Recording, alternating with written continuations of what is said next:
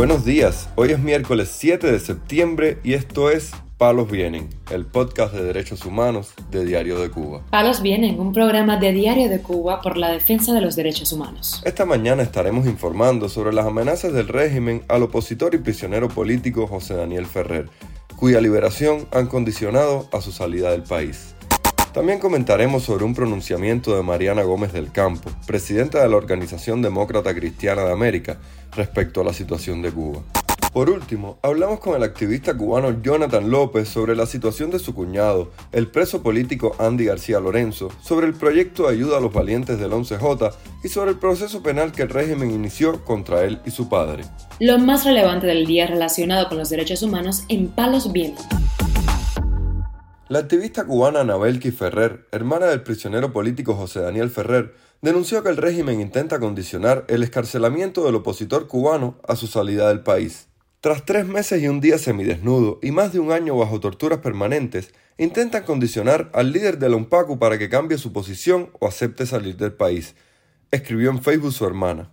De acuerdo con la información publicada por Anabelki Ferrer, la visita recibida por el opositor el pasado viernes tuvo lugar en un pasillo cercano a la celda de aislamiento donde está confinado desde el 14 de agosto del pasado año, y su esposa lo encontró muy delgado, lleno de picadas de mosquitos y con fuertes dolores en un brazo.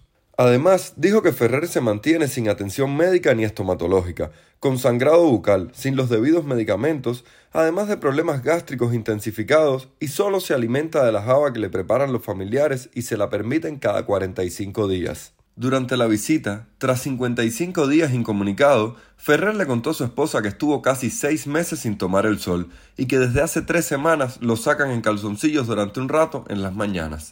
Este martes, la organización independiente Cubalex informó que el abogado Julio Ferrer, quien es uno de sus integrantes, presentó una demanda ante la Sala de Amparo de los Derechos Constitucionales del Tribunal Provincial Popular de La Habana este 5 de septiembre contra la Dirección de Identificación, Inmigración y Extranjería del Ministerio del Interior y la terminal número 3 del Aeropuerto Internacional José Martí, pues le impiden salir del país de modo arbitrario desde 2019 sin que conste en un documento legal su regulación o los motivos de esta. De acuerdo con Cubalex, el abogado cubano exige en la demanda presentada la revocatoria de la prohibición de salida del país en su contra, una retractación pública por parte de la Dirección de Identificación, Inmigración y Extranjería del Ministerio del Interior y que la terminal número 3 del Aeropuerto Internacional José Martí abona una suma de 3.960 pesos como reparación del daño material causado.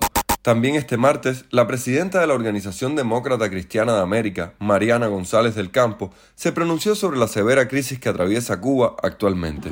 Como presidenta de la Organización Demócrata Cristiana de América, manifiesto mi preocupación por la crisis profunda que se vive en Cuba como consecuencia de la dictadura cubana.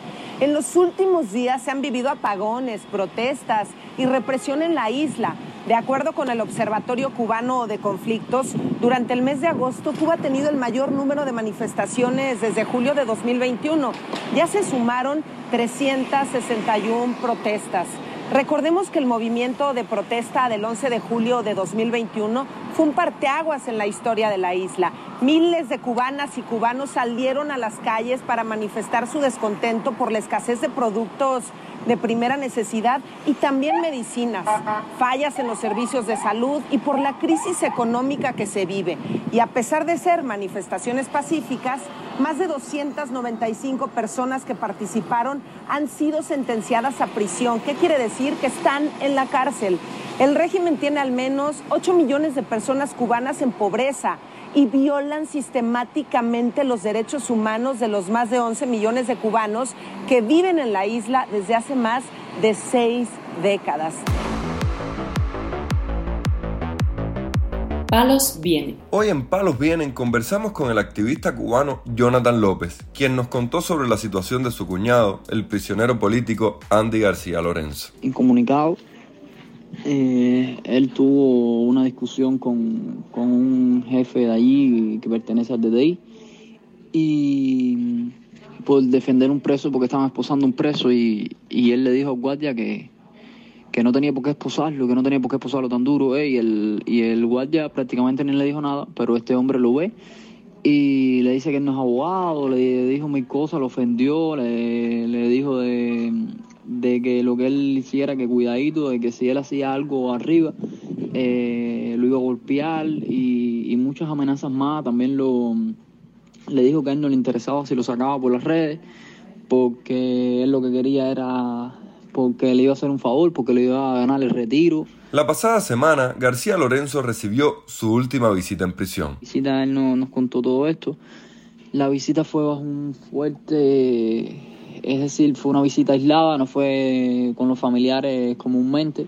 Eh, fue un cuarto oscuro prácticamente, con vigilancia. Eh, los alimentos allí dicen que, que eso es un desastre allí. Dice que hay hasta incluso una, una dietista y la dietista dice que eso todo está bien y el arroz, lo que, lo que dan, la, la copita que dan cada vez la bajan más, eh, todo en mal estado, muy el arroz navegando, todo es decir, súper malo y además eh, de esto, todo el que se queja, eh, lo que hacen es castigarlo.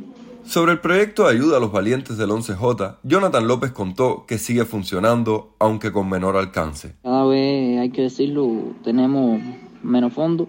Eh, las personas del, del, exilio, con todo lo que está pasando en Cuba, que la gente se está tirando por las calles y, demás, eso está llevándose el foco. Y no. Hay que decir que, que muchas de las personas que nos donaban habitualmente eh, ya no, no están donando y tenemos pocos fondos, pero con estos fondos aún estamos ayudando a algunos presos. Eh, es lo que te puedo decir. Por tanto, el proyecto no está, no está parado totalmente, pero sí nos hemos visto afectados por esto. Jonathan López también nos habló sobre los procesos judiciales que el régimen abrió contra él y su padre, el también activista Pedro López. También que nos abrieron contra nosotros, no te lo dije en el audio anterior, eh, es por a mí por desobediencia, a mi papá por instigación a delinquir. Eh, desobediencia a mí porque me citaron, supuestamente ellos me citaron, mi papá no recibió la citación, ni yo vi esa citación, y ellos dicen que eso es desobediencia. Y a mi papá por una directa que le hizo, eh, donde estuvo un poco alterado y, y, creo que fue que lo que dijo fue abajo de Ascanel o algo así, y ellos eso lo toman como instigación a delinquir. Eh, algo ilógico totalmente, no está instigando a nadie a, a nada, pero bueno, es lo que hay. No obstante, el régimen está utilizando esos procesos para amenazar a los activistas y forzarlos al exilio. Los procesos de nosotros eh, eh, siguen abiertos. Ellos lo tienen ahí abierto por, al parecer por tiempo indefinido, no sé cuánto tiempo. Eh, a cada rato están usando esto como para no tener que detenernos o, o citarnos por escrito. A cada rato nos citan por teléfono para supuestamente actualizarnos el proceso y es como para decirle estamos aquí, como para que nosotros no nos olvidemos que tenemos esos procesos abiertos siguen amenazándonos con el proyecto de ayuda a los valientes del 11J. Eh, ellos están decididos a cerrar ese proyecto, ya nos han dicho que nos van a procesar por, este proyecto eh, con el nuevo Código Penal, que, nos van a procesar por la ayuda al enemigo y que nos pueden nos pudieran caer de 4 a 10 años. Eh, es lo que tenemos, más amenazas, muchas amenazas, cada vez que vamos allí que, no, que nos citan, muchas amenazas. Y, y ya te digo, no, nos han amenazado directamente que nos van a, que ya nos van a procesar, que nos van a hacer los lo juicios, cada vez que vamos nos dicen que nos van a hacer los juicios. Eh, hasta ahora, gracias a Dios, eso no ha pasado, pero tememos que en un futuro próximo pase. De hecho, el Código Penal eh, creo que está en vigencia en tres meses aproximadamente. Y ellos nos dijeron por lo claro que, que si seguimos aquí en Cuba, que si estamos aquí en Cuba, cuando ese Código Penal eh, entre en vigencia, sí nos van a procesar por, por la ayuda al enemigo, por el proyecto de los valientes del 11J. Palos Vienen, un podcast de derechos humanos de Diario de Cuba con la producción y conducción de Mario Luis Reyes. Muchas gracias por acompañarnos este miércoles en Palos Vienen, el podcast de derechos humanos de Diario de Cuba. Pueden escucharnos en DDC Radio, Spotify, Google Podcast, Apple Podcast, Telegram y SoundCloud. Yo soy Mario Luis Reyes, mañana regresamos con más información.